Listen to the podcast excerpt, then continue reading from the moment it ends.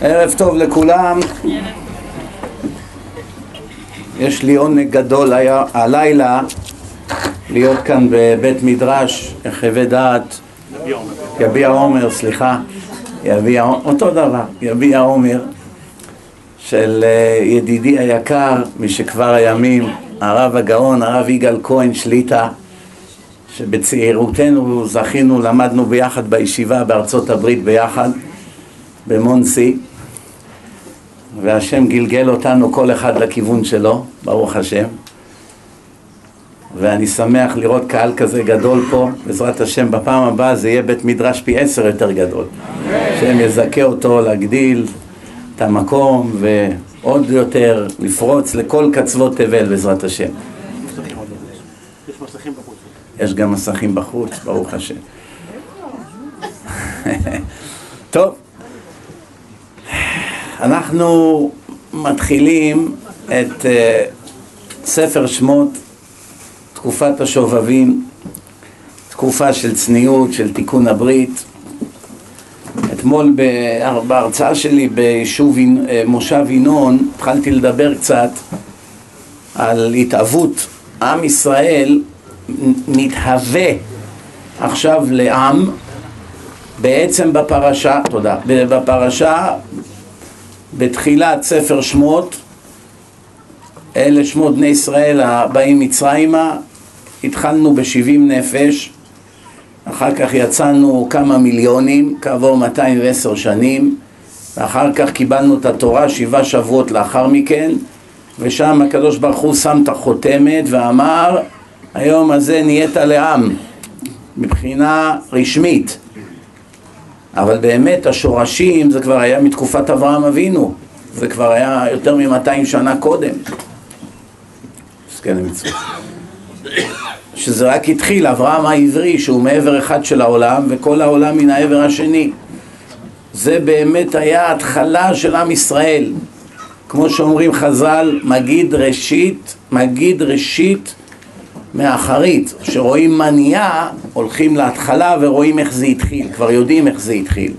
לפעמים מגיעים לבית מדרש שבנו אותו בכל מיני מדינות, אני הרבה מטייל בעולם ולפעמים אני בא למקומות ואני רואה בתי מדרש, בתי כנסת שהשקיעו בהם עשרים מיליון דולר לכבות פלאפונים בבקשה. כן, כן, זה רק מלחיץ אותה עוד יותר. כן, כן. קודם כל, אני סתם סקרן. לא, לא, אין לי שום בעיה, אני סתם סקרן. מה צריכה כזה צלצוף? אה, לא שומעת, מחילה. אוקיי. כל השכונה כבר באים, חושבים שאמבולנס הגיע. בקיצור, רבותיי, אז uh,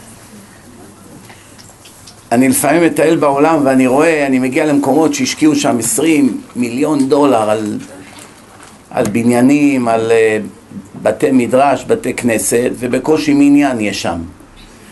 ולפעמים אני בא למקומות שאיך אומרים, בנו את זה טלאים, טלאי על טלאי. הכל שבור, עקום, אה, זה קצת פה, זה עומד ליפול. בנו את זה, גירדו מפה ומשם, והמקום שוקק חיים כל היום וכל הלילה, אין שם רגע הפסקה. אז עכשיו שואלים, איך זה ייתכן שמקום אחד השם מזכה שככה כל הזמן יהיה זכויות לזה שנתן את הכסף, ומקום אחר נתנו גם כן כסף, ושום דבר לא קורה שם.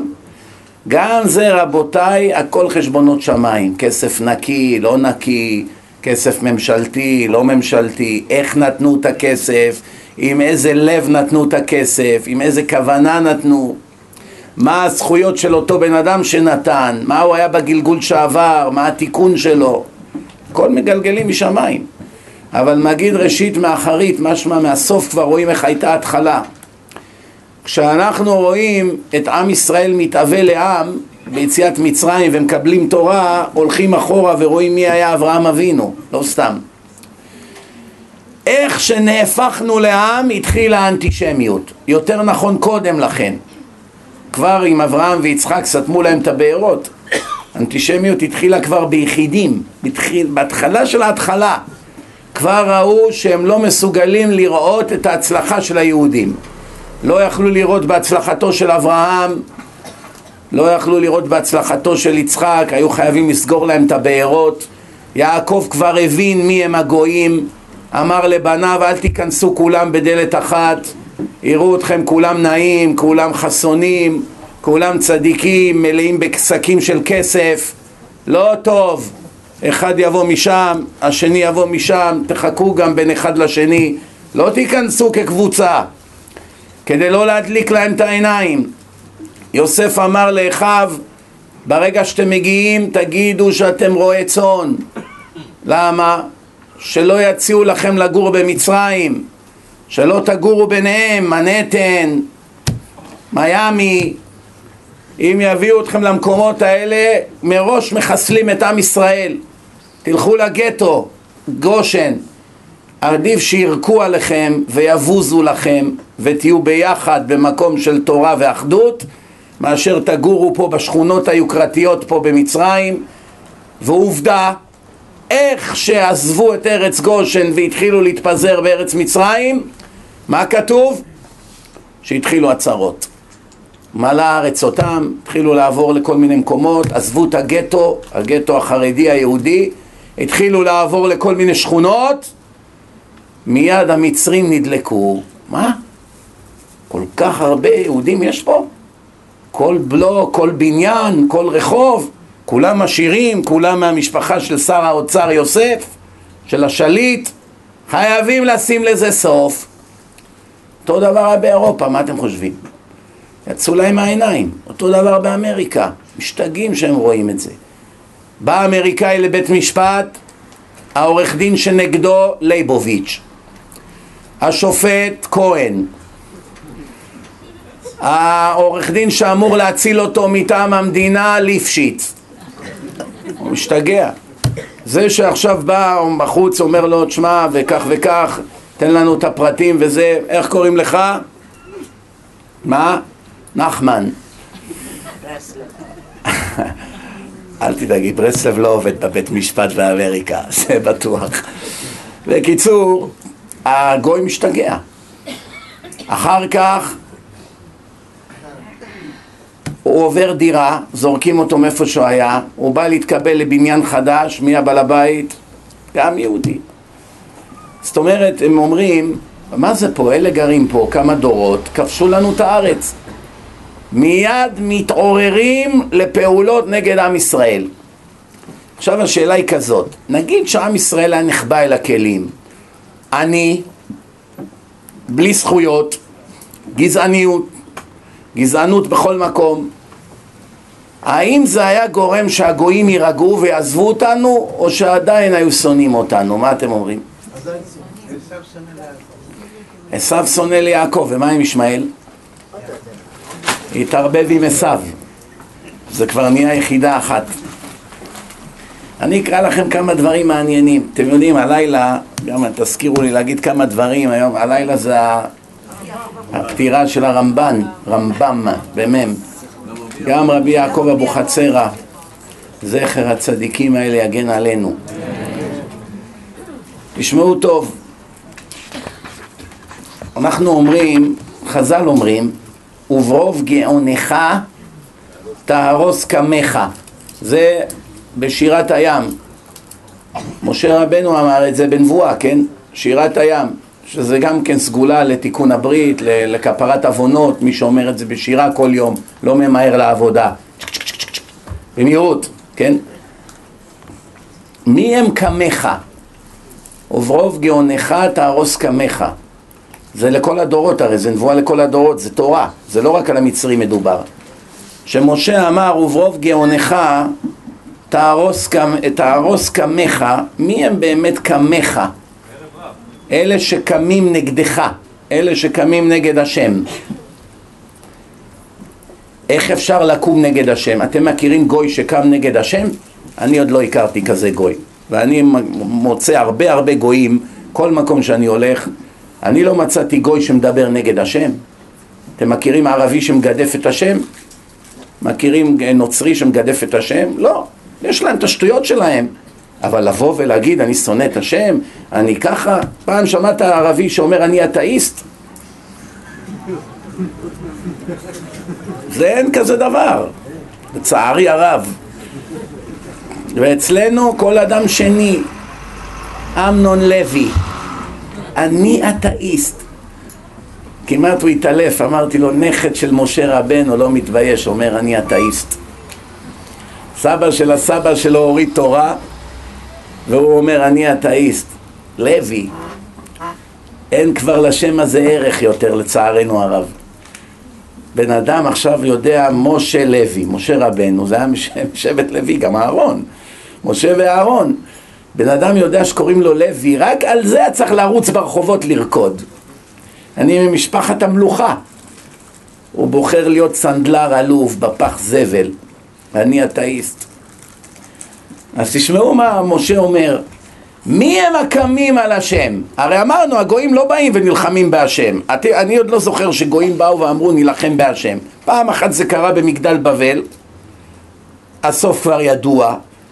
נכון שיש הרבה אידיאולוגיות רקובות בעולם, אבל אי אפשר להגיד שזה ממש מלחמה ישירה על השם. זה סתם ראש עקום. אנשים יש להם ראש עקום, אידיאולוגיות רקובות. אבל להגיד שהכוונה שלו ממש היא להילחם בהשם, קשה למצוא. אז על מי משה דיבר? מה זה ברוב גאונך תהרוס קמך? אני אתן לכם משל, תבינו. משל, תבינו. יש עכשיו אחד בשכונה שהוא, אוהבים אותו כולם. ובאים אליו לעצה, נגיד שהוא רב חשוב. באים, נשקים לו את היד, כבוד הרב, ברכה, זה, טוב. בא איזה אחד שכל היום מענה את הבן של הרב הזה בשכונה. מרביץ לו, מכה בו, כל היום וכל הלילה. כל יום בשכונה מכנה אותו בשמות, מקלל אותו, נועל בפניו את השער. יום אחד הוא בא אל, ה... אל הרב בבקשת עזרה. כבוד הרב, המצב בביזנס קשה, אולי תתפלל עליי איזה תיקון, משהו, תעזור לי וזה. אתה יודע שאני מאוד אוהב אותך. אז הוא אומר לו הרב, אתה אוהב אותי? אתה שונא אותי שנאת מוות. אומר חס וחלילה, כבוד הרב, מה אני באתי עד אליך, אני סימן שאני מעריך אותך, לא. מה זאת אומרת אני שונא אותך?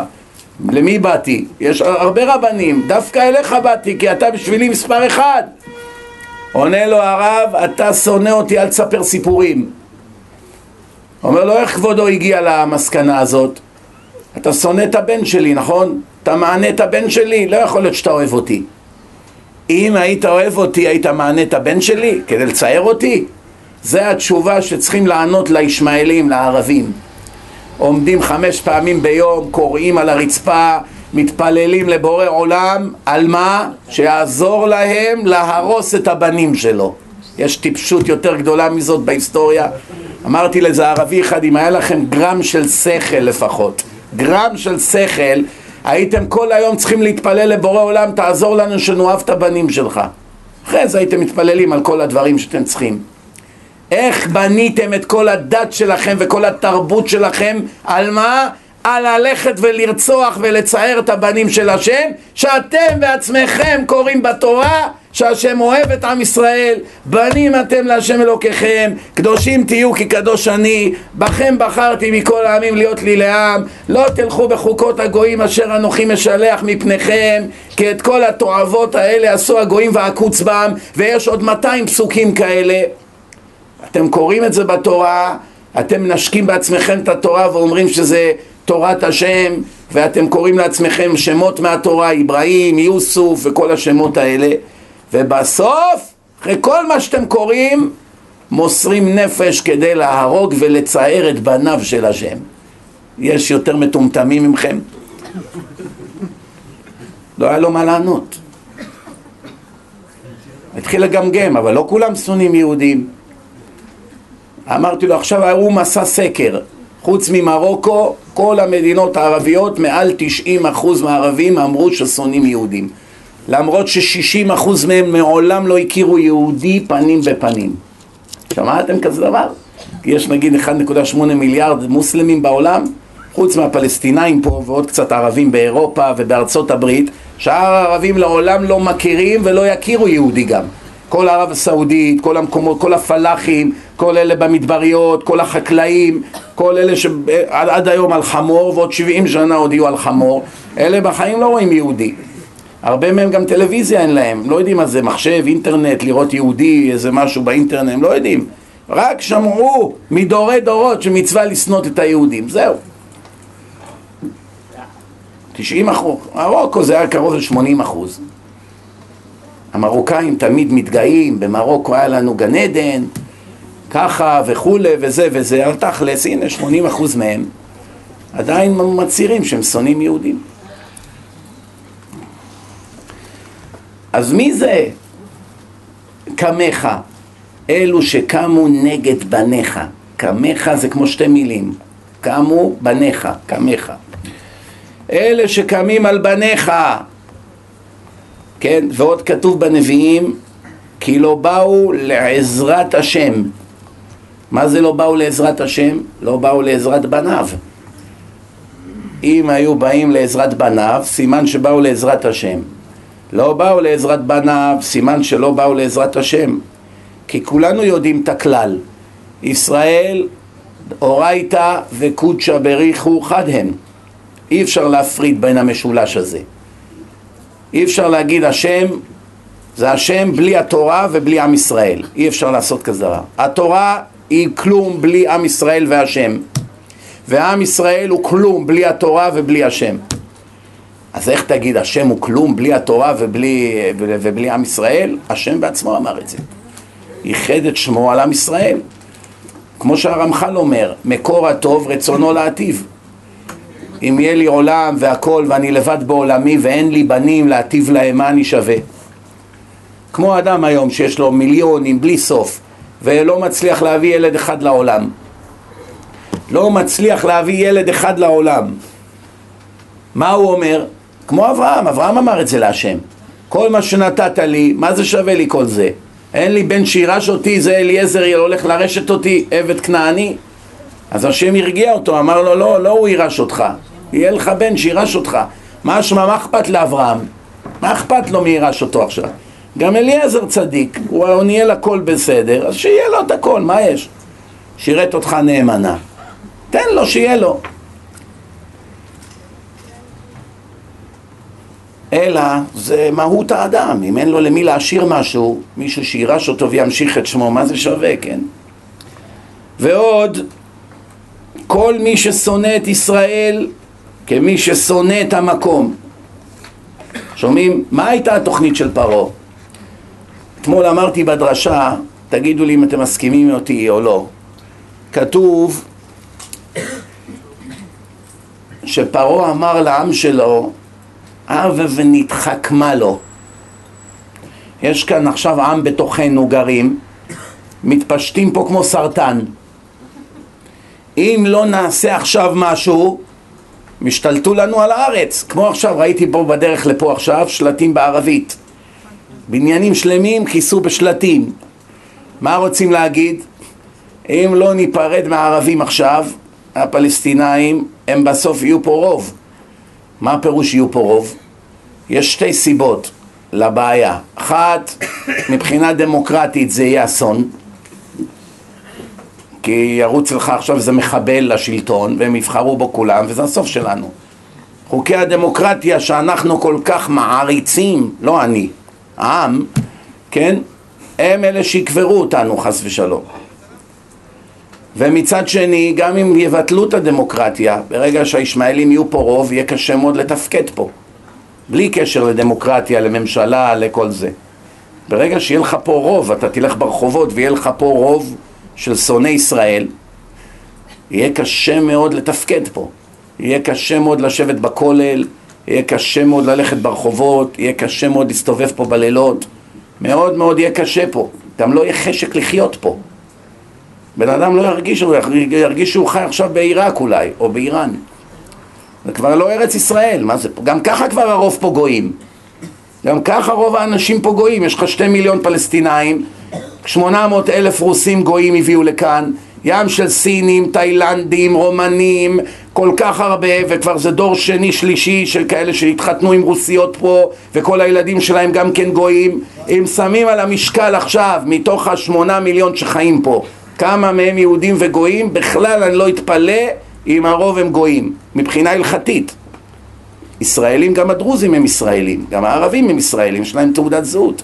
מבחינה, מבחינת ההלכה, מי שאימא שלו יהודייה, יהודי, מי שאימא שלו לא יהודייה, הוא לא יהודי, גם אם הוא אוהב ישראל, זה לא משנה, הוא גוי.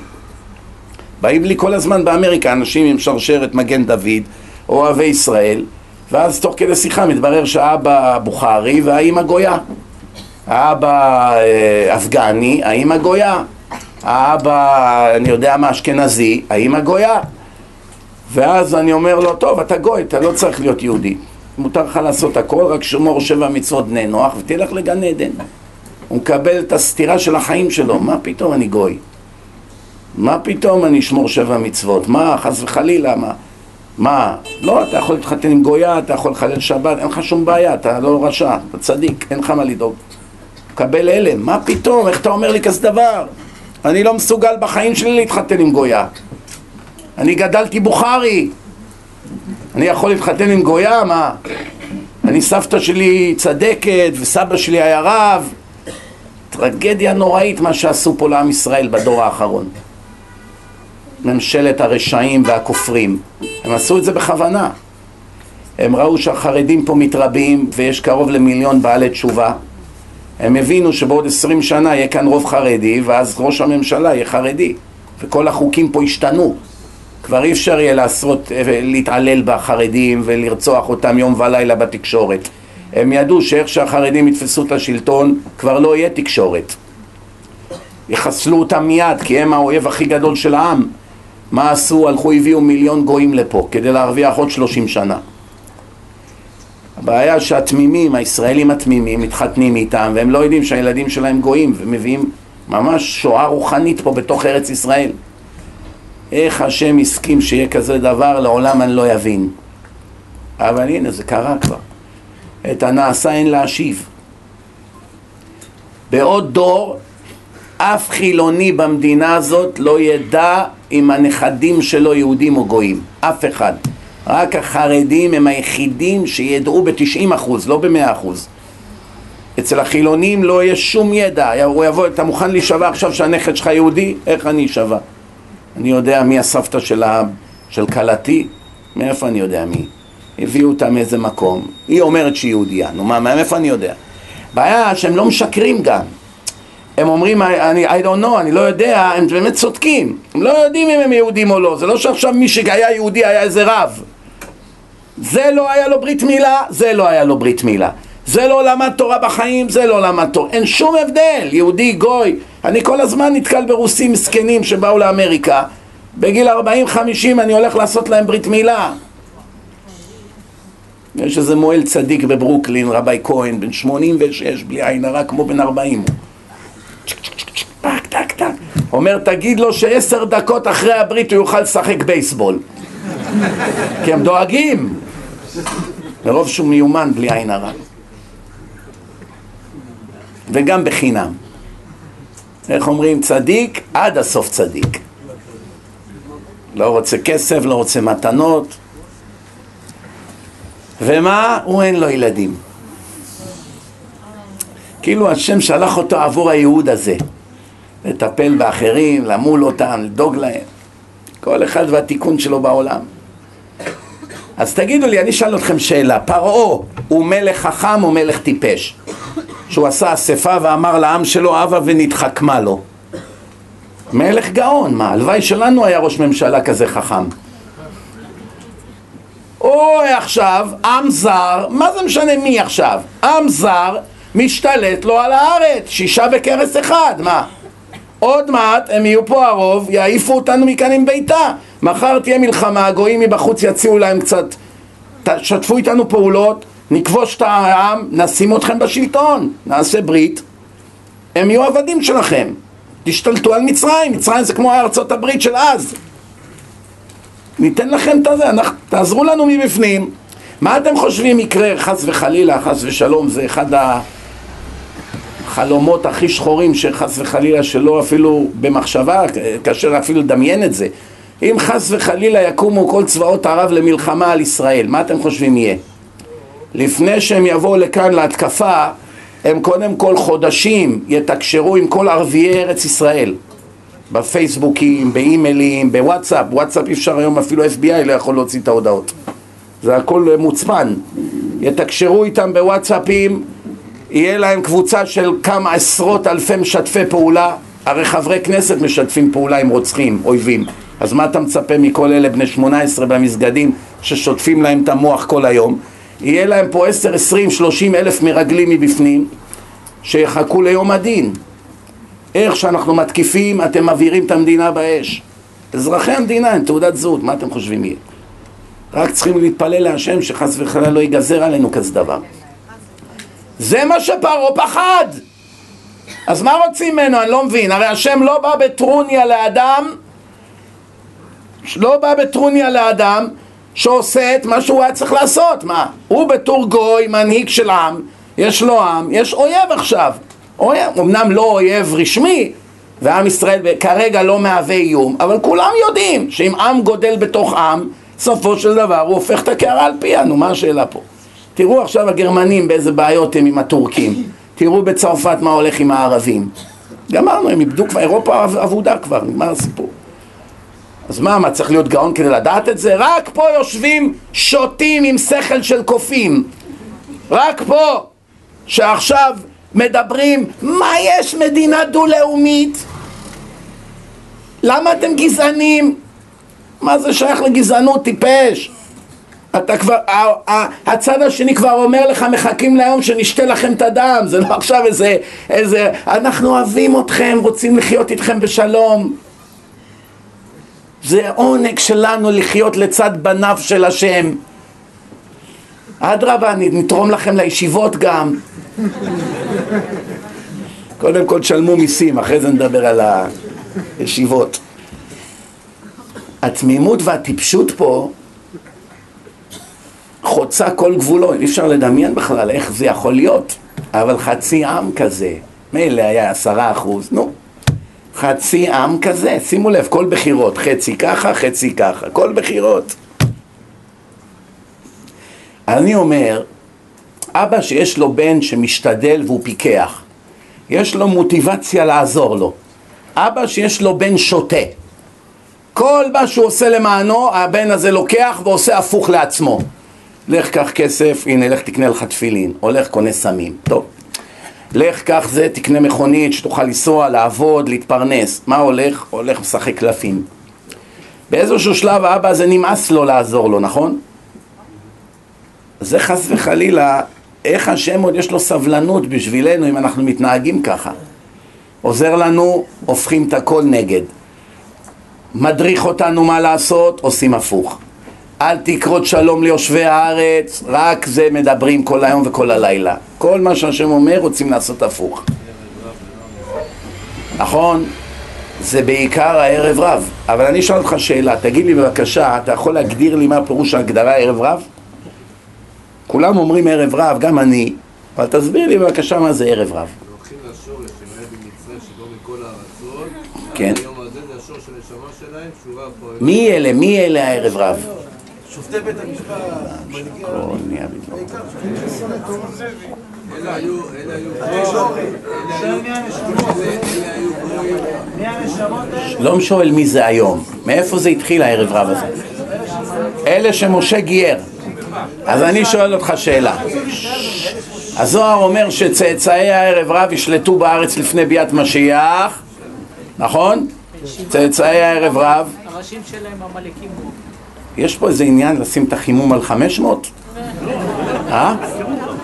איזה קירור, מה, אני בחיים שלי לא נתתי שיעור בתוך תנור. עכשיו הוא פתח. בגלל זה העזתי לשאול. כל עוד לא פתחו, אמרתי כנראה אני לא נורמלי. הוא לא עובד כדי חימום, לא יודע. אה, אוקיי, בסדר. לא, כתוב יפה שעה אחת בצער ממאה שלא בצער.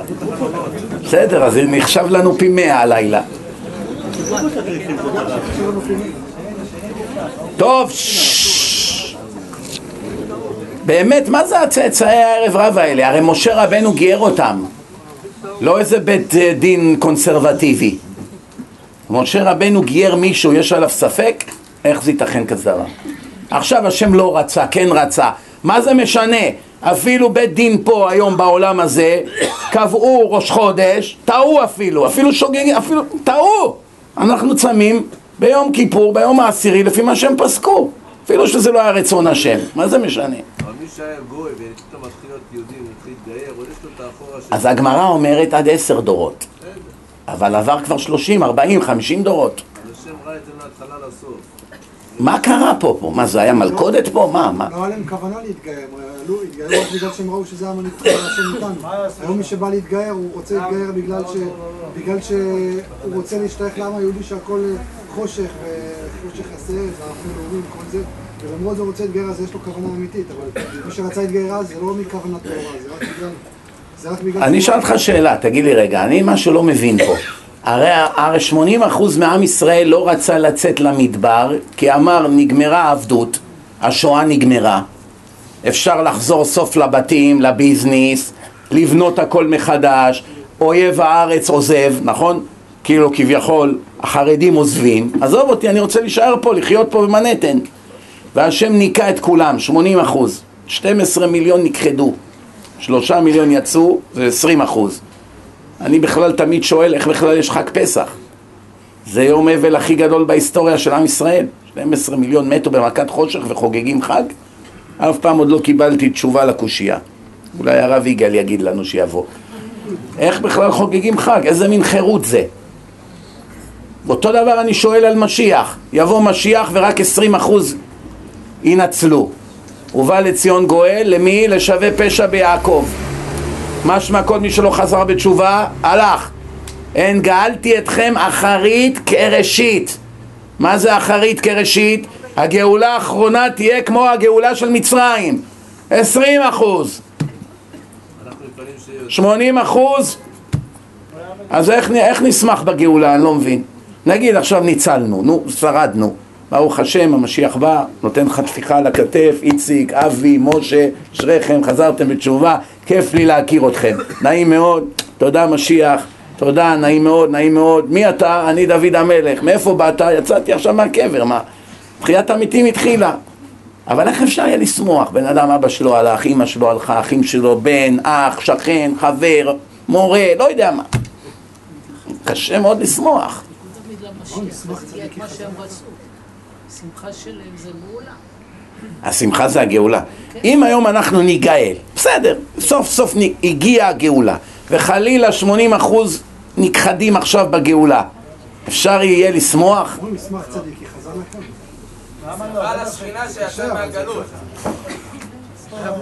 בצער... רבותיי, אני לא שואל עכשיו את השמחה מהצד של השם, זה שאנחנו נשמח.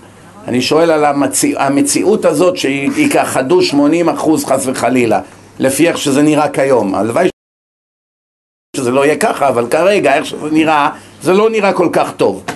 אז השאלה אם אפשר יהיה לשמוח, זו השאלה. בן אדם שהלכו לו ילדים, אלה שניצלו מהשואה, הם שמחו? זו שאלה באמת. אדם הצליח לעלות על האונייה, הלכו לו 11 ילדים. ואשתו. ועכשיו הוא לבד, בודד בעולמו עם איזה תיק קטן וחולצה אחת שחורה מלכלוך. הוא עומד עכשיו באונייה חודשים לכיוון אמריקה. אפשר היה לשמוח במציאות הזאת? זו השאלה, אבל עזבו את זה, זו שאלה צדדית. אז מה רוצים מפרעה? אני לא מבין. טוב, לגבי הערב רב אני אסביר לך את הנקודה. הנקודה היא שהערב רב באמת לא היה לו שום סיבה לצאת. איזה סיבה יש להם לצאת? להיצמד לעם הזה. יאללה, סוף סוף ברוך שפטרנו. אנחנו שרדנו, לא מתנו, מצרים עכשיו השתחררה מהמכות. יאללה נו, רוצים לחיות פה. מה, פתאום נהיו כאלה צדיקים? ואם הם היו כאלה צדיקים, אז היה להם מסירות נפש. אם הם הצט... הצטרפו לעם ישראל, אז הם היו יותר טובים מה-80% שנכחדו. אז מה הבעיה? אני לא מבין. אז הם לא רשעים. ממה נפשך? תבין, או שהם רשעים או שלא. אבל אם הם יצאו, סימן שהם היו צדיקים. עובדה, אתה רואה 80% מהיהודים לא רצו לצאת.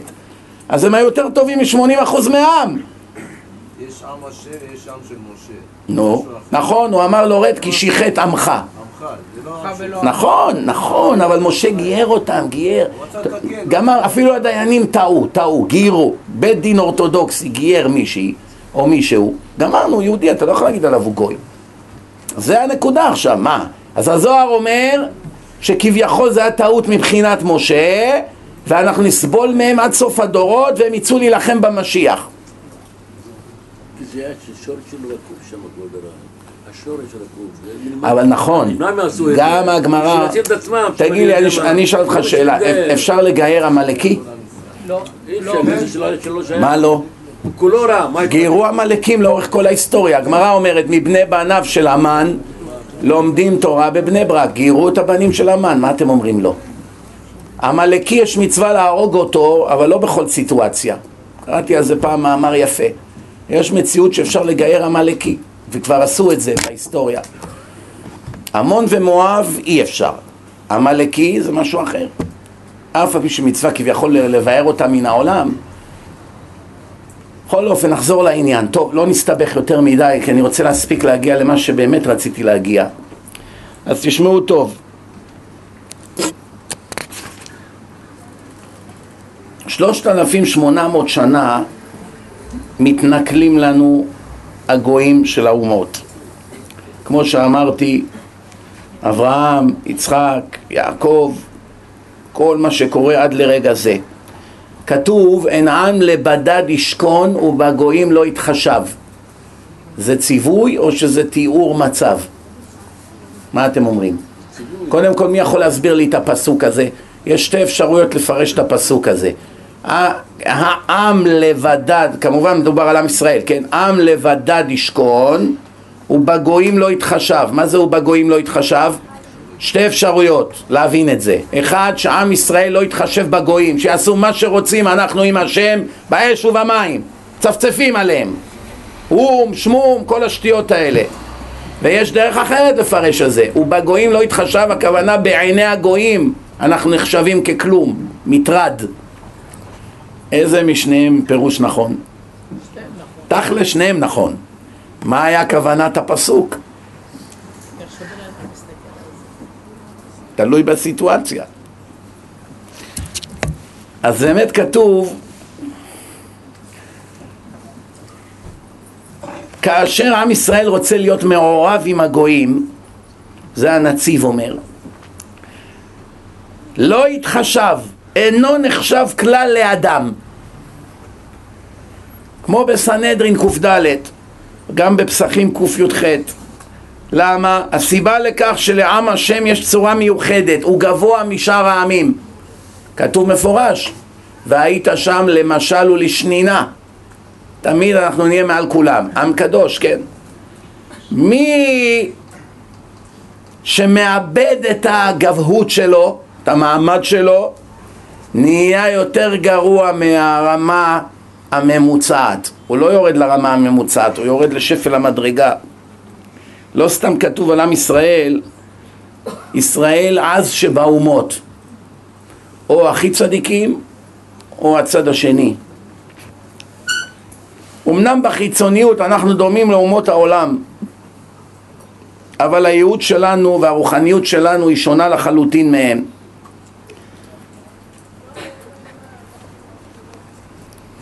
לאורך כל ההיסטוריה, ורואים את זה כבר בפרשת שמות, בשבת אתם תראו את זה בפסוקים במפורש, הקדוש ברוך הוא יש לו כלל ברזל איתנו.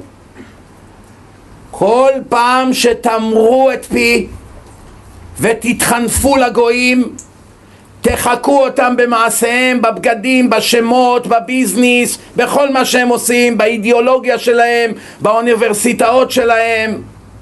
כל פעם שתתאמצו להיות כמותם, אני אהפוך את ליבם נגדכם. הם יקברו אתכם חס ושלום. אותם אלה שאתם כל כך רוצים להתמזג איתם ולחקות אותם וללכת איתם למסיבות ולרקוד איתם. אני אהפוך את ליבם נגדכם, לא בשכל אנושי, כי בשכל אנושי הגויים האלה היו צריכים להשתחוות ליהודים. כל מדינה היהודים הם המוחות הכי גדולים בכלכלה. הנה עכשיו מי הציל את ארצות הברית? הברית הייתה על סף התמוטטות טוטאלית. כבר דיברו על פרעות ברחובות, שאנשים הולכים, שורפים חנויות, הורגים אחד את השני. הכל מתמוטט, שנת 2007.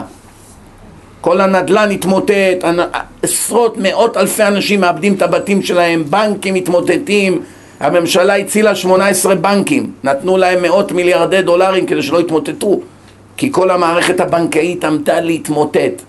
מי עמד במלחמה נגד ההתמוטטות?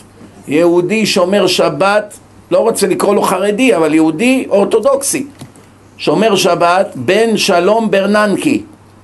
זקן, כיפה בשבת, כובע, בא לבית הכנסת, ברגל, לא באוטו. הוא זה שעמד מאחרי המלחמה והרעיונות שלו, כמובן הכל זה מאת השם, הרעיונות שלו הצילו את אמריקה ואת כל העולם. הוא התחיל להדפיס כל יום מאות מיליארדי דולרים, יום ולילה, טה טה טה טה טה, מדפיסים, מדפיסים, והם חילקו לבנקים כספים. אל תוציאו אנשים מהבתים. כל מיני רעיונות שהיה לו, במשך שנה, שנתיים הוא נלחם במ- במצב, הציל את כל אמריקה. לכאורה, הם היו צריכים לסגוד ליהודים. מאז ומעולם אין אומה בעולם שתרמה לעולם יותר מהיהודים. לא ברפואה, לא במדע, לא באף מקום. תסתכלו בעצמכם. אז איך זה יכול להיות שהם כל הזמן שונאים אותנו? מה הולך פה? וגם איך יכול להיות שהם עומדים בעזות כזאת ומשקרים והם יודעים שהם משקרים וזה לא מזיז להם בכלל? מה, אין טיפה אמת שם? התשובה היא, רבותיי, הכל השם עושה. אם תחבר את הגויים האלה למכונת אמת ותשאל אותם, תגיד, אתה באמת מאמין שירושלים שייכת לפלסטינאים? שלפני 1967 לא היה עם כזה מעולם? מעולם לא היה כזה עם, אין להם היסטוריה, אין להם ספרים, אין להם המנון, אין להם דגל, לא היה להם מעולם מטבע ואפילו את המילה פלסטינה אי אפשר להגיד בערבית. אלא בלסטינאי, בלסטין. איך אפשר לקרוא לעם בשם שהם לא יכולים אפילו להגיד אותו בלשון שלהם לפני ערפאת אתה מכיר איזה מלך או איזה נציג פלסטיני איפשהו בעולם בספרי ההיסטוריה? ראית באיזה ספר היסטוריה העם הזה אי פעם מוזכר? כלום. לא, פלישתים זה משהו אחר. הם קראו לעצמם על שם הפלישתים. באנגלית זה נקרא פיליסטין, זה פלישתים, and Palestinians. שתי מילים שונות לגמרי. אתם מבינים? אז מה רואים מכאן? כל העולם משתף פעולה עם התרמית הזאת, ואני אומר לכם, אם תחברו אותם למכונת אמת, הם יעברו את הבחינה. כי השם עושה את זה, הכל השם משתמש בהם כשוט נגדנו. ולא רק זה, המהר"ל, לפני 450 שנה, הוא אומר ככה, שימו לב, יש שתי דרכים להינצל ולמזער את הבעיה. לפתור אותה אי אפשר, כי זה רצון השם. שיהיה עלינו שוט כל הזמן. איך אמר הרבי מקוצק? כל יהודי חייב כל רגע בחייו לדמיין שהשטן עומד מעל ראשו וגרזן בידו ובכל שנייה הוא עומד לכרות את ראשו שומעים? ואם היהודי לא מצליח לדמיין כזה דבר סימן שהשטן כבר כרת את ראשו הבנתם? אז זאת אומרת צריך לחיות עם הפחד הזה עוד שנייה השטן גומר אותי. כל רגע להיות מוכן. עכשיו עלה איזה מחבל לאוטו, לאוטובוס באוגוסט עם מעיל דובון. מי שלא מתכונן למה שעומד לקרות עוד כמה שניות הוא שותה, מה? יושב משחק עם הטלפון, מה, איך אתה לא רועד? חודש אוגוסט מחבל עליי עם עכשיו עם מעיל דובון. תתחיל כבר התגדל והתקדש שמי רבה וזהו. משחק עכשיו עם הטלפון אדם פיקח לא מחכה שהנהג יגיע לתחנה מהחלון הוא קופץ כבר מה אכפת לי? מה, אני ש... מתבייש? היי, מה אתה עושה, אדוני? שקט, קופץ. מקסימום לא התפוצץ. יצאתי אהבל. עדיף להיות אהבל מאשר מרוסק לחמש מאות חתיכות, לא? חכם עיניו בראשו, חז"ל אומרים. חז"ל עיניו בראשו. כל הזמן צריך לחשוב כמה צעדים קדימה. אומר המהר"ל, שני דברים גורמים לזה ושני דברים חייבים לעשות, שימו לב, א', לאחד את כלל ישראל בינם לבין עצמם, אין אחדות בעם ישראל, זה מביא עלינו את שנאת הגויים מידה כנגד מידה, שאתם תאהבו אחד את השני, גם הגויים יירגעו. אתם שונאים אחד את השני, לעולם הגויים האלה לא יעזבו אתכם. ככה אני אעשה, מידה כנגד מידה. ושתיים, מה הדבר השני? להיפרד ולהיבדל מאומות העולם. להפך ממה שהממשלה עושה. הלכו לכל מיני מדינות באפריקה, מתחננים אליהם לעשות יחסים דיפלומטיים. אתה רוצה למכור להם ממטרות?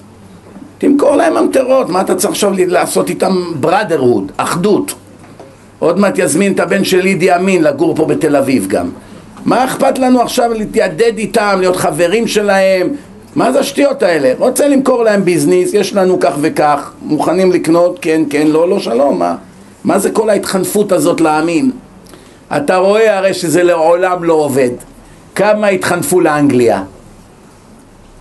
אתם יודעים שכל פעם שמחבל פה דורס, או שדוקר, או שיורה במישהו, אתם יודעים איך מדווחים על זה ב-BBC באנגליה? חיילים ישראלים ירו בפלסטיני, תמיד, קבוע. כמובן, זה חלק מה, מהטריק. הם קודם כל עושים את כל הרעש, כמו, כמו אצלי. התקשורת נטפלת אליי כל כמה זמן, כותבים כל מיני שקרים, ואחרי כמה זמן מיד מורידים. עשו כבר את הרעש, קיבלו כבר את הרייטינג, קיבלו את המספרים, אחר כך הם באים לאנשים שהם רוצים למכור להם פרסומות, אתה רואה כמה היה לנו? תראה, פה ראו 500 אלף, פה 200 אלף, פה 300 אלף, מה זה משנה, אחרי זה כבר הם מורידים את זה, זה, זה כבר לא מעניין אותם, זה הכל ביזנס הרי. באמת, מה רואים מכאן? שאנחנו נועדנו להיות בבידוד. זה בכלל לא בושה. VIP. אתם יודעים, יש קהילה בברוקלין של חלבים, סורים. זה הקהילה היהודית בלי עין הרע הכי עשירה בעולם. אין יותר עשירים מהם בכל קצוות תבל. אתה יכול להיכנס לבית כנסת שיושבים 300 איש שם, הכי עני שם 50 מיליון דולר, הכי עני. ויש כאלה שם מיליארד, שני מיליארד, חמש עשרה מיליארד, חמש מאות מיליון. חמש מאות מיליון זה איך אומרים? זה אחד סחבק מהשכונה. אני פעם הייתי שם בקידוש, חמש מאות דולר לבן אדם, קידוש בשבת בבוקר. מלצרים, פפיונים, עשרים סוגי בשר, שמונים סוגי קינוח. בבית הכנסת. חתונה של מלך לא היה ככה בלי עין הרע. מה סוד ההצלחה של הקהילה הזאת, בין היתר? תגיד חסד, אחדות, הכל נכון, אבל יש דבר אחד, הם סגרו את עצמם לעולם. אפילו גרים הם לא מקבלים. הם אומרים לבנים שלהם, מי שמכם יביא לנו גויה ויגיד לנו היא גיורת וגיירתי אותה וזה, הוא לא ייכנס פה באף בית כנסת והילדים שלו לא ילמדו באף ישיבה פה. אין כזה דבר. לא נכנסים מבחוץ, שומרים על עצמם כעם בפני עצמו. סגור, סגורים מכל המציאות הזאת. אבל מה הבעיה? לכאורה זה אחלה דבר, לא? אבל יש בעיה, אני אגיד לכם מה הבעיה. החומריות הורגת את כולם. אתה רוצה להיות לבד, אתה רוצה לסגור את עצמך מהעולם, מהשפעת הגויים, יפה מאוד, אבל מה עם החומריות? החומריות זה נזק יותר חמור לפעמים מהגויים אפילו. בן אדם שמתמכר לתאוות העולם הזה, לכל מיני עושר ודברים, זה גם מרחיק אותו מהשם, מה חשבת? רק אם הוא יהיה ב- ב- ביחסי ידידות עם הגויים? זמננו אוזל, אני רוצה להגיד לכם לסיכום, בדקות שנותרו לנו,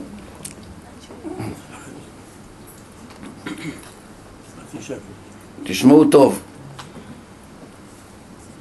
יש כלל בעולם. הזוהר אמר את זה, והרמ"ק רבי משה קורדוברו הרחיב על זה את הדיבור. כשישראל למעלה, ישמעאל למטה. כשישראל למטה, ישמעאל למעלה. משמע ישמעאל אין לו קיום בפני עצמו. הקיום שלו זה אך ורק מאיתנו. אם אתם רואים שהם מתחזקים ומתגברים ומשתלטים על שטחים ובונים עוד מסגד ועוד ועוד ועוד, זה סימן שאנחנו בירידה.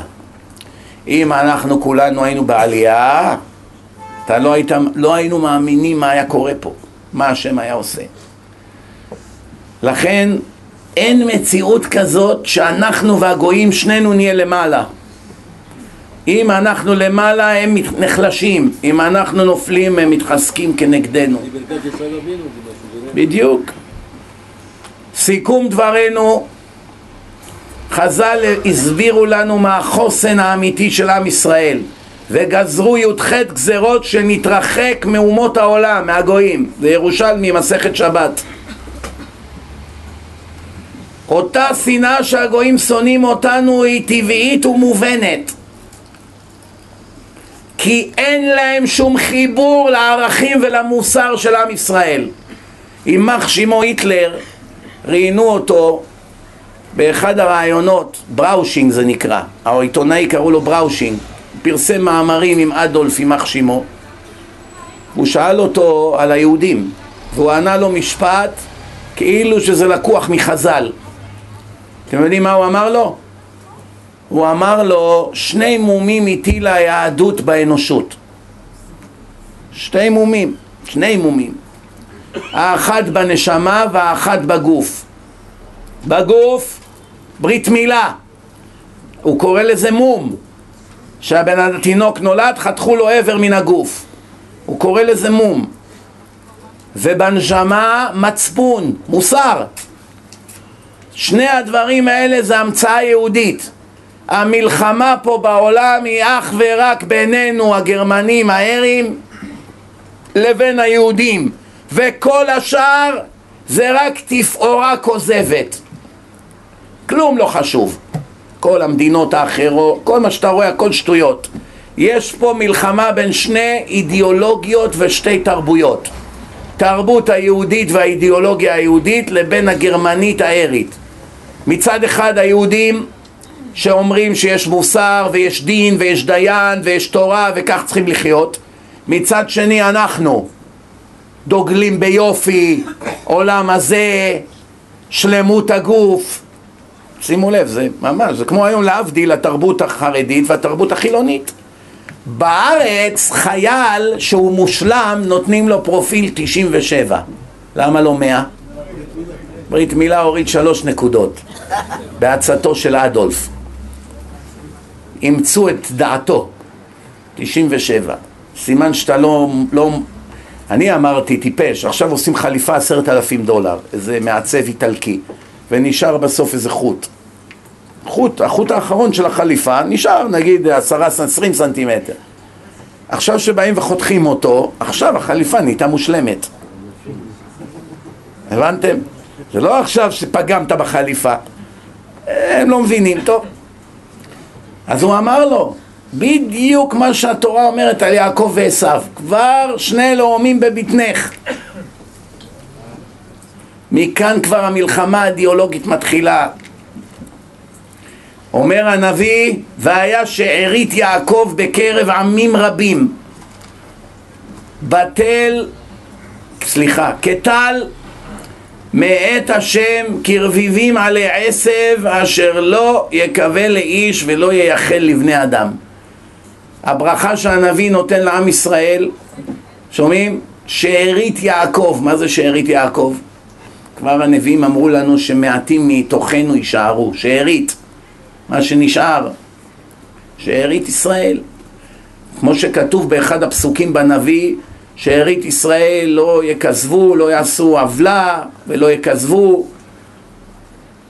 מה זה שארית ישראל? אחרי שמשיח יבוא, אחרי שינקה את כל הרשעים מן העולם, יהודים וגויים, ויישארו רק צדיקים בעולם, חסידי אומות העולם, כל הגויים הצדיקים שלא שנאו את ישראל ושמרו שבע מצוות בני נוח, וכנגדם כל היהודים הצדיקים ששמרו מצוות וכולי, אלה שיישארו בעם ישראל כבר לא יעשו עוולה ולא יכזבו ולא יהיו שקרנים וכל מילה תהיה מילה ולא יהיה גזל והידיים שלהם יהיו נקיות.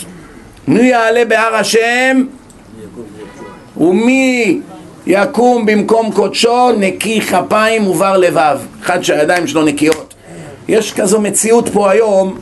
עוד כמה זמן אתה מגיע? דקה שתיים אני אצלך רבע שעה, איפה הוא? לא דובים ולא יער. נו, מה העניינים? הנה, הנה, אני כבר פה, אני מעבר לסיבוב. עוד עשר דקות. בן אדם שהוא ירא שמיים ככה מדבר. איפה אתה? אני בערך 25 דקות ממך, פלוס מי, לא יודע. תגיד את האמת. מה? 25 דקות? אתה כבר עשר דקות באיחור, עוד חצי שעה. מה זה משנה? הרי השקר יתגלה עוד כמה דקות. מה אתה מרוויח בזה להגיד לו הנה הנה אני פה? אתה נכשל באיסורים דאורייתא, מה זה צחוק?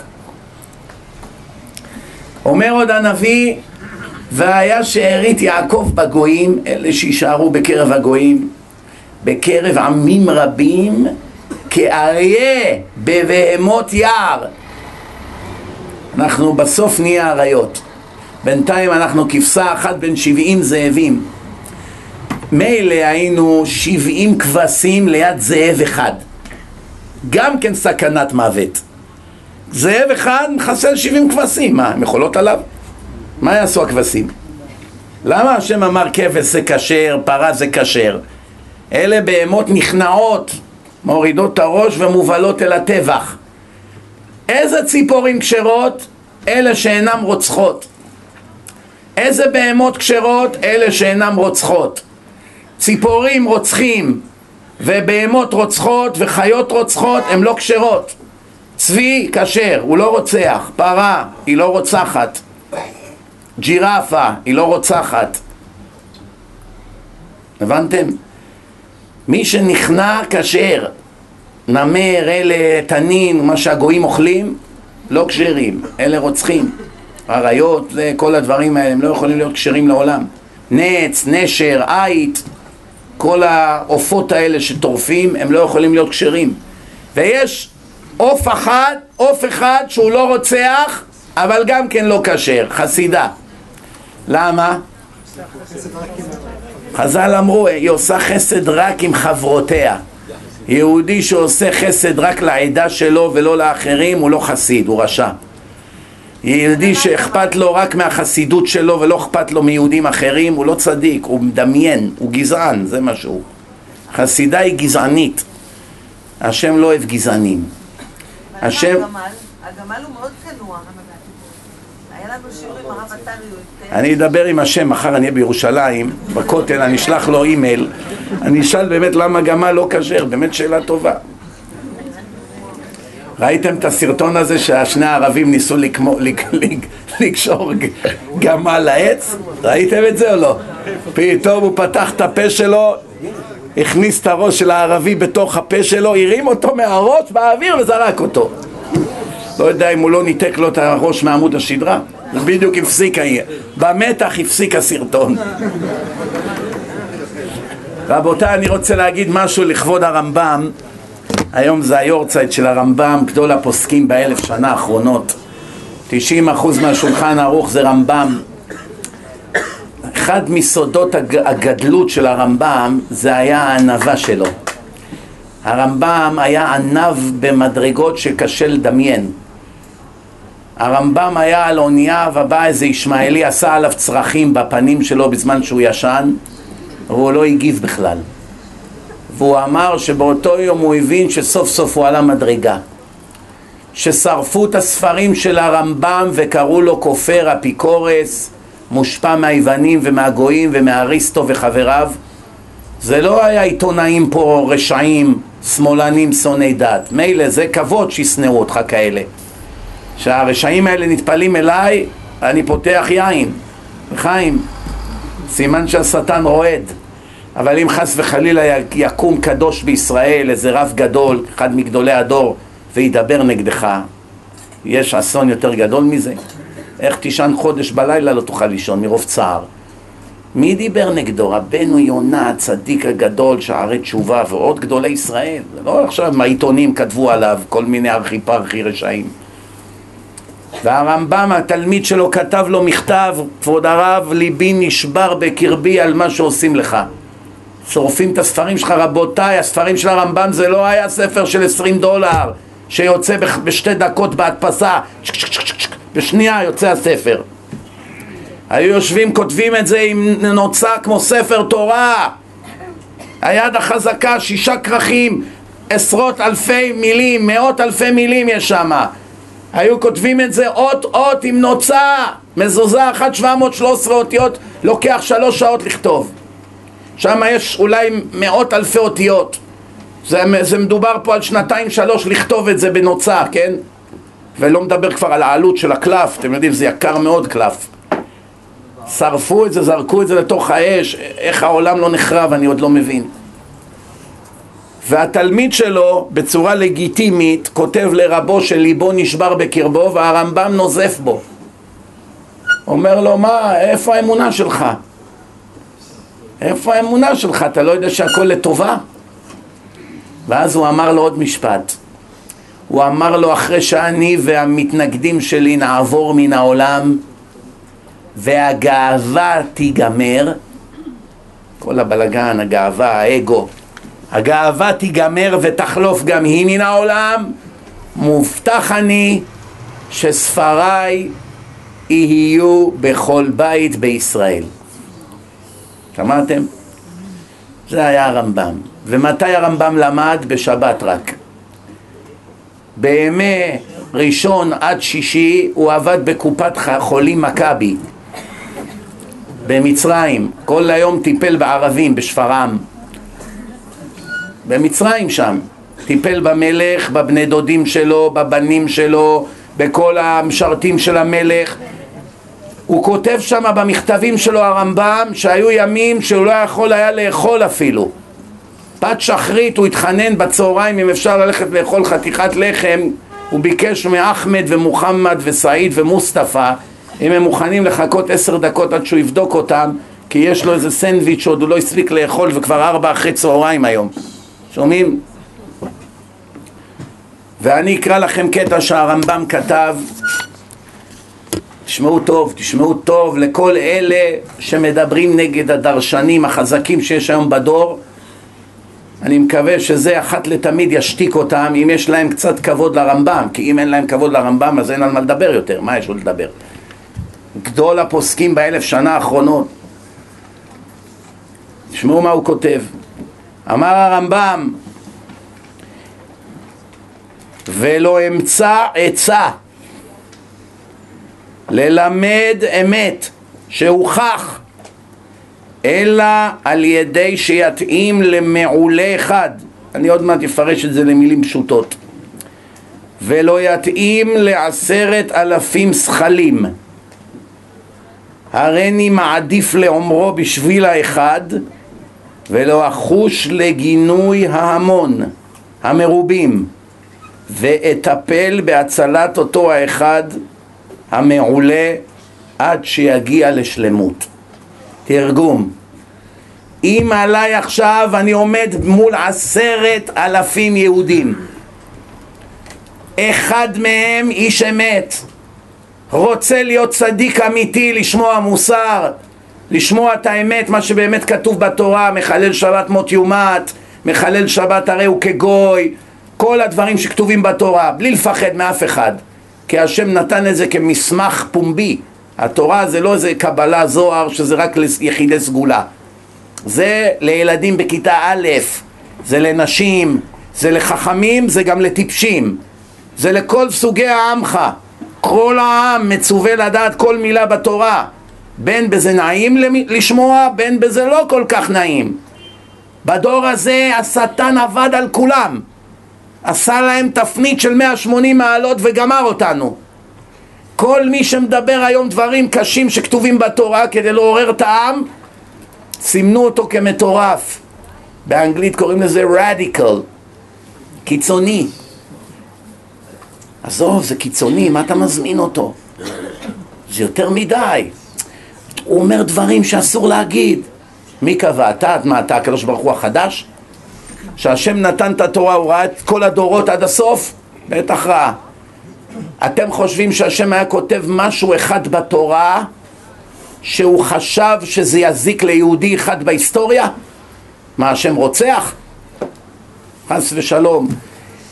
אם אני עכשיו עושה פעולה שתעזור לאיציק ותהרוג את אבי, אני צדיק או רשע? רשע גמור.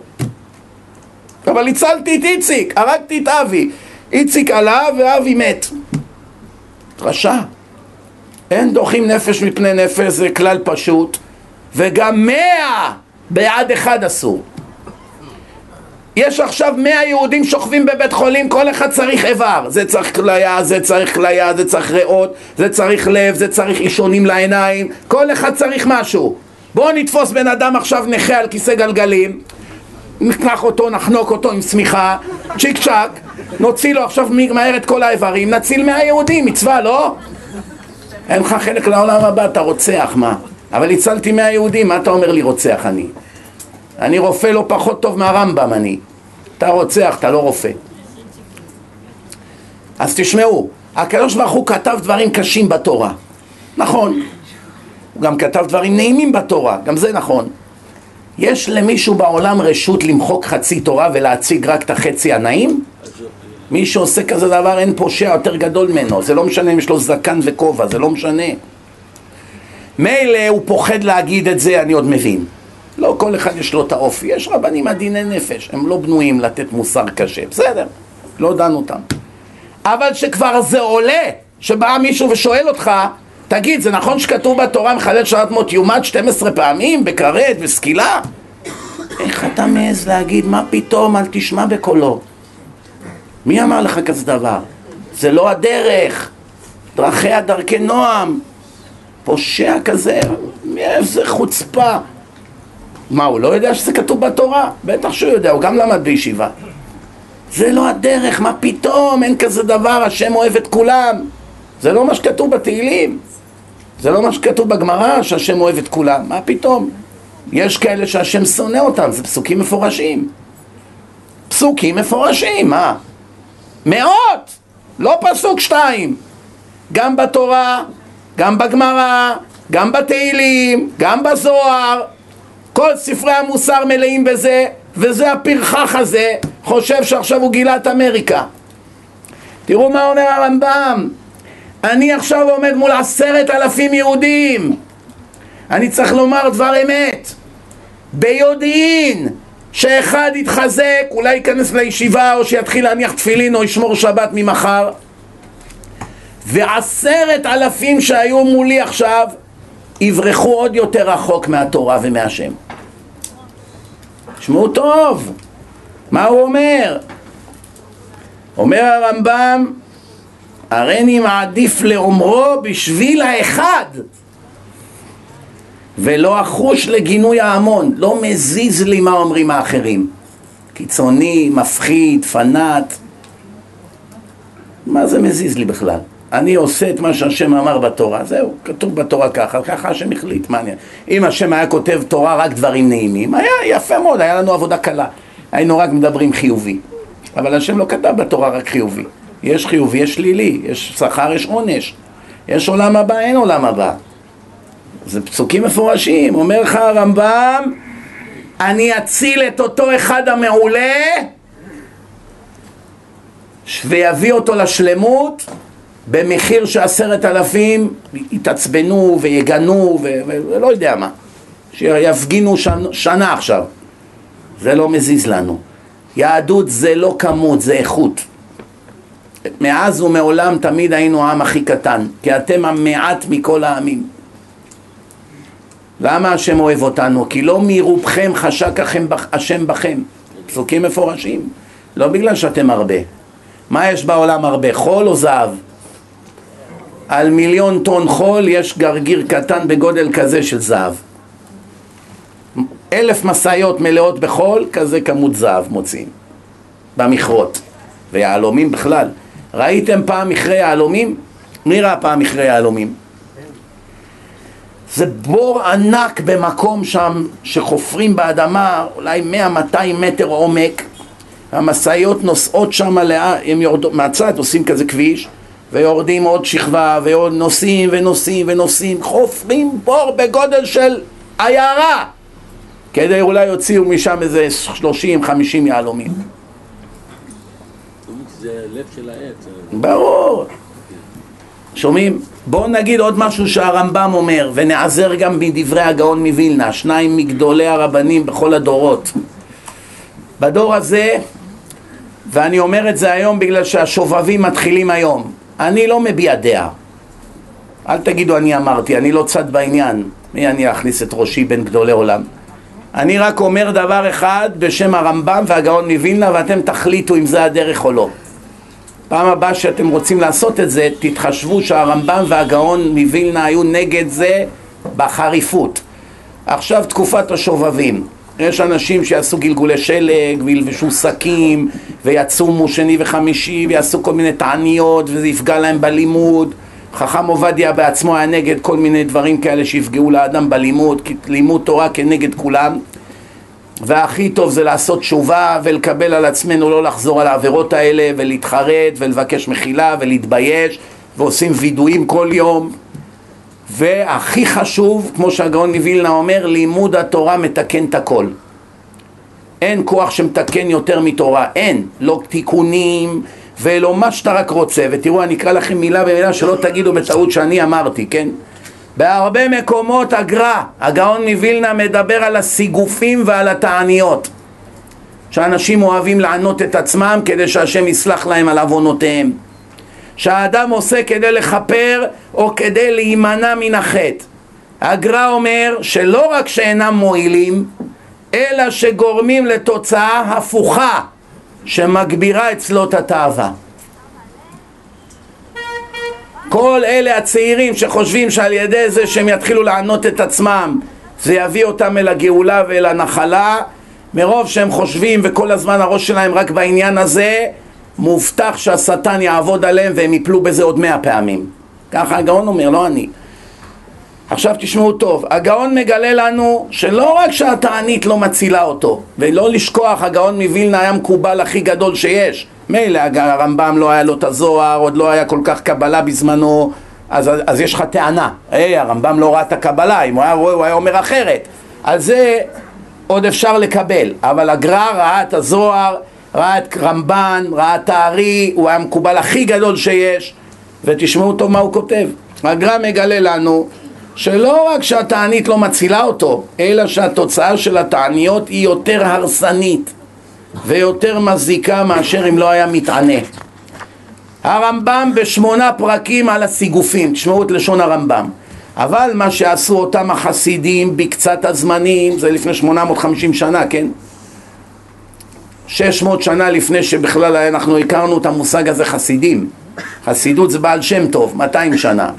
פה מדובר, הרמב"ם מדבר על חסידים, הכוונה צדיקי יסוד עולם, שהם לפנים משורת הדין, יותר מצדיקים, כן? עליהם הוא מדבר. מה שעשו אותם החסידים בקצת זמנים וקצת מקומות וקצת אנשים בהם, מהם גם כן מינטות אחר הקצה האחד בצום וקום בלילות והנחת אכילת בשר ושתיית יין והרחקת אנשים ולבוש הצמר והשיער ושכונת הערים והתבודדות במדבריות לא עשו דבר זה אלא על דרך רפואות כמו שזכרנו. תרגום לעברית פשוטה.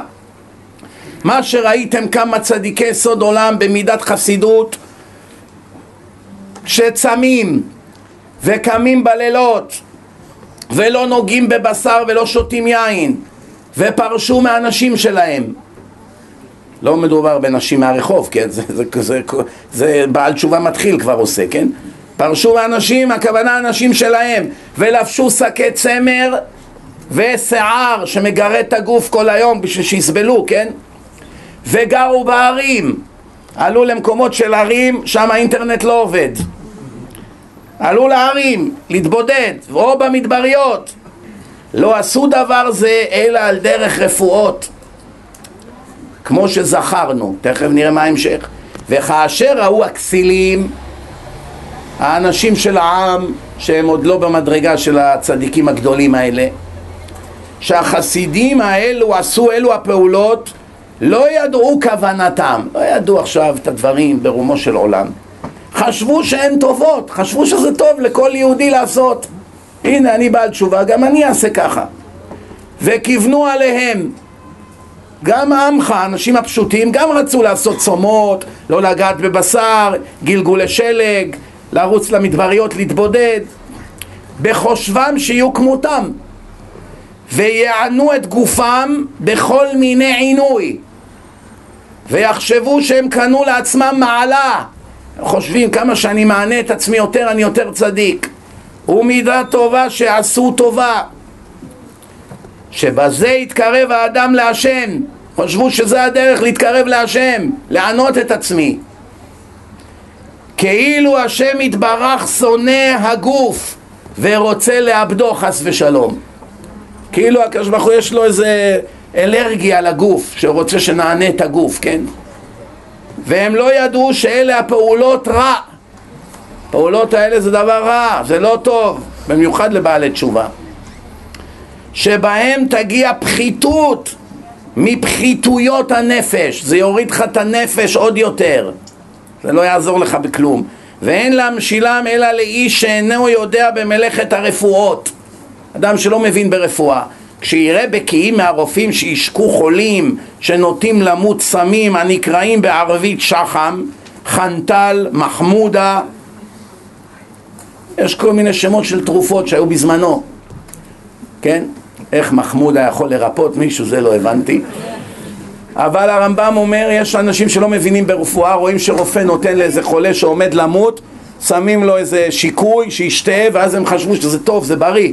גם אלה הלכו לקחת, כן?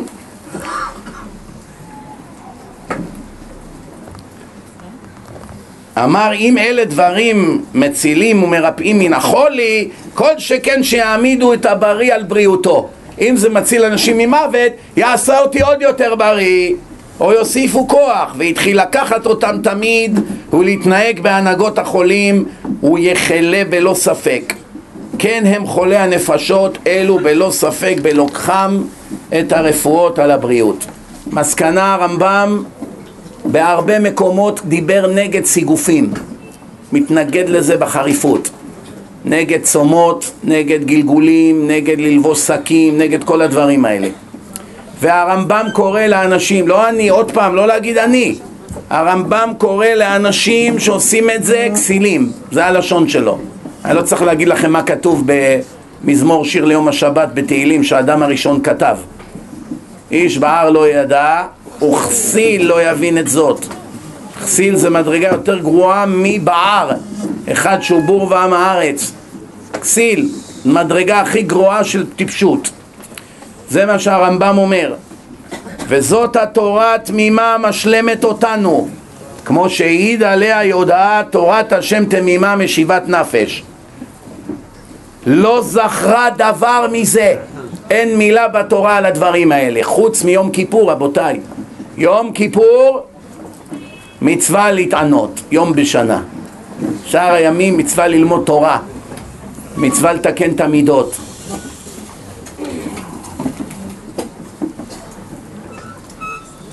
כמו שאמר הגר"א רבותיי, ממש מסיימים תכף, כמו שאמר הגר"א שהתורה היא רפואה להכל. אפילו נזיר שצייר עצמו מן היין צריך כפרה, קל וחומר אחד אחר. אני רוצה בעזרת השם לקבל את ידידי היקר הרב יגאל כהן שליטה בכבוד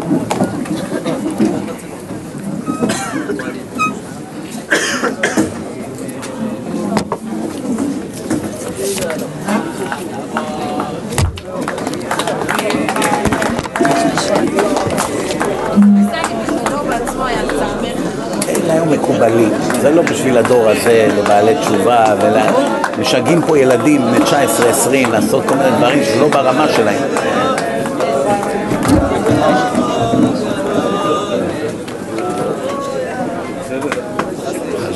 יש עוד כיסא? אני כבר אסיים, רק אני רוצה. ברשות הרב, נא לשבת. אני רוצה לתת בדיוק חמש דקות לשאלות במה שדיברנו ומה שלא דיברנו, ומיד הרב יתחיל את דרשתו. ששש, נשתדל לא לעשות רעש. יש שאלות על מה שדיברנו? בבקשה, עכשיו זה הזמן. יישר כוח, שאלה. תודה. כן. איך הרב צדוק במצב כזה שהוא יכול... אה, שהוא לא חשד בעצמו שאולי אגו או גאווה שהוא הלך נגד גדולי עולם. הרמב"ם? כן, כמו שאמרת שהוא הלך נגד. הוא לא הלך נגד כולם, הם הלכו נגדו. הם סברו שהוא הכניס דברים מהיוונים, מהפילוסופיה. לא הולכים נגדך? אני אגיד לך מה הבעיה, תשמע, לפעמים יש שני גדולי עולם שחולקים זה על זה. נא לשבת רבותיי, אפשר לשבת. אה, יש לפעמים שני גדולי עולם, שאחד מתווכח עם השני בדבר מסוים, שומעים? וכל אחד בטוח שדרכו היא האמת. אז זה, זה לא היה כולם, זה היה בעיקר רבנו יונה ועוד כמה. זה לא היה כמו היום, אתה יודע, היום התקשורת מלבה את האש. לא היה תקשורת אז, אתה מבין? היה פה קצת, שם קצת. הוא ידע את שיטתו, אמת לאמיתה, והנה המציאות הוכיחה היום, אחרי 900 שנה, 800 שנה. כן, שאלות, שם בסוף. ששש. רציתי לשאול הרב, אם- לגבי זה שהרב אה, משתמש בטכנולוגיה לזכות ערבים. כן, כאילו, הש- השאלה שלי אומרת, אם אנחנו יודעים שהטכנולוגיה היא דבר בעייתי, כן. אז איך אפשר להשתמש בה ולהגיד שאפשר להשתמש בה לדברים טובים? תראה, השאלה הזאת נשאלה מאות פעמים כבר. יש אנשים שמזכי הרבים עוסקים בקירוב, כמו שיש דוקטורים למיניהם למשל, שנתנו להם רשות להשתמש בזה כי זה מציל חיים וזה מחזיר המונים בתשובה. עכשיו אני תמיד אומר לאנשים, כל אדם אינדיבידואלי, לא מזכה הרבים, לא מישהו שהוא רופא גדול או משהו כזה, כל אדם אינדיבידואלי, אם יש לו כזה מכשיר, חייב לעשות את זה כשר, עם פילטרים, עם כל ההגנות. יש הגנות טובות היום, זה נקרא חברותה. שכל מה שאתה רואה בטלפון, עוד אדם שאתה סומך עליו גם רואה. במילים אחרות, אתה לא יכול לחטוא בכלום. למה? עיניים לכותל. ואז אתה ניצל, כי לכל אדם יש יצר הרע פה ושם, לפחות הוא יודע שעין רואה ואוזן שומעת, וכל מעשיך בספר נכתבים. כן.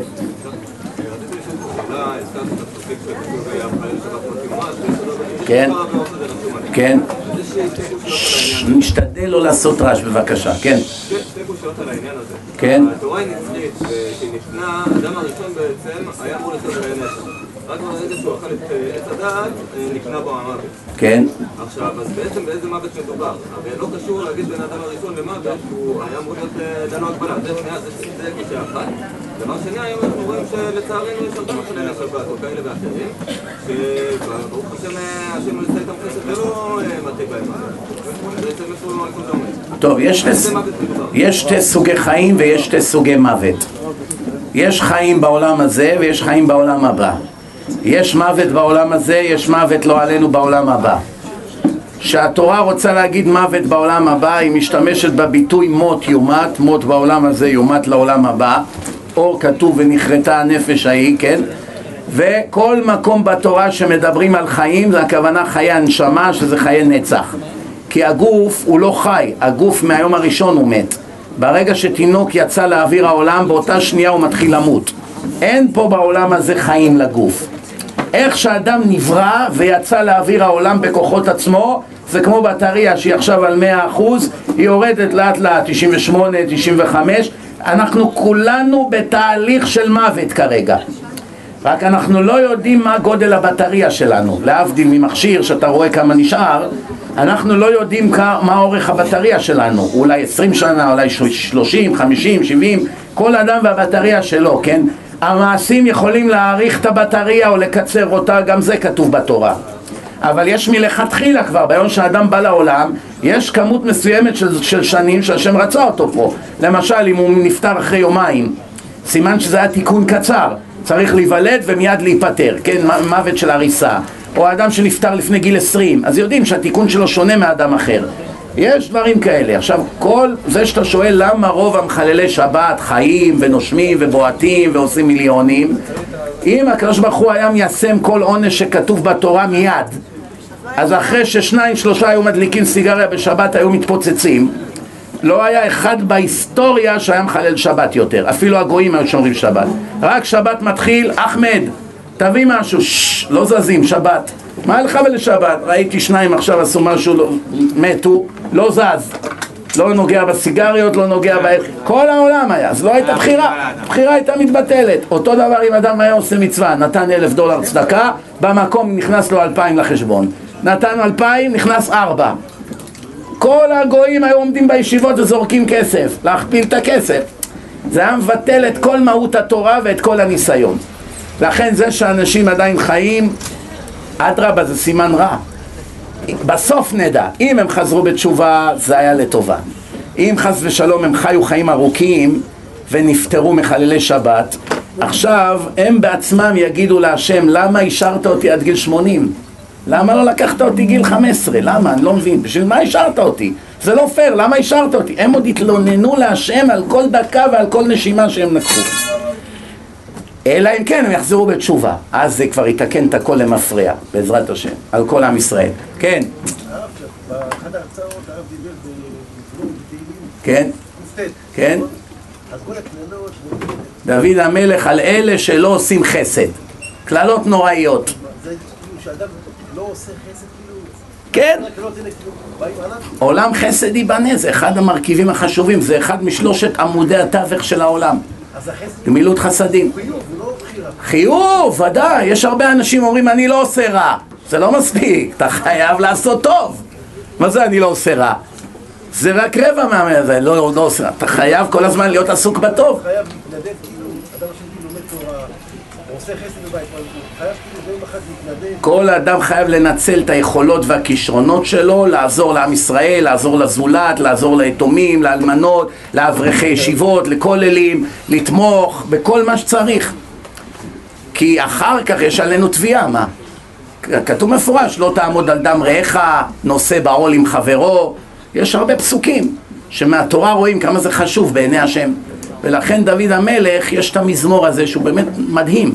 אם לא היית יודע שהוא מדבר על אה, אחד שלא עושה חסד, היית חושב שהוא מדבר על, אה, על הנאצי הכי גרוע שיש, כן? אני שאלתי איזה זה, הוא קילל את השונאים שלו. השונאים. אני יש לי סדרה שלמה על תהילים כל פרק ופרק, את כל הסודות שלו, על מי הוא דיבר, מה הוא דיבר, זה לדורות, זה באמת לשונאים שלו אז איפה אני יכול להשיג את זה? הרב? הבעיה שזה באנגלית, בעברית אני עוד לא עשיתי גם נגיע לזה, תשמע, אני... תאמין לי שגם לזה בעזרת השם נגיע. בעזרת השם. עוד של ממש דקה אחרונה, כן. אם יש אדם שאני מכיר אותו שמתקרב אבל הוא לא מתקרב על ידי רב, מה שנקרא משלנו, כן,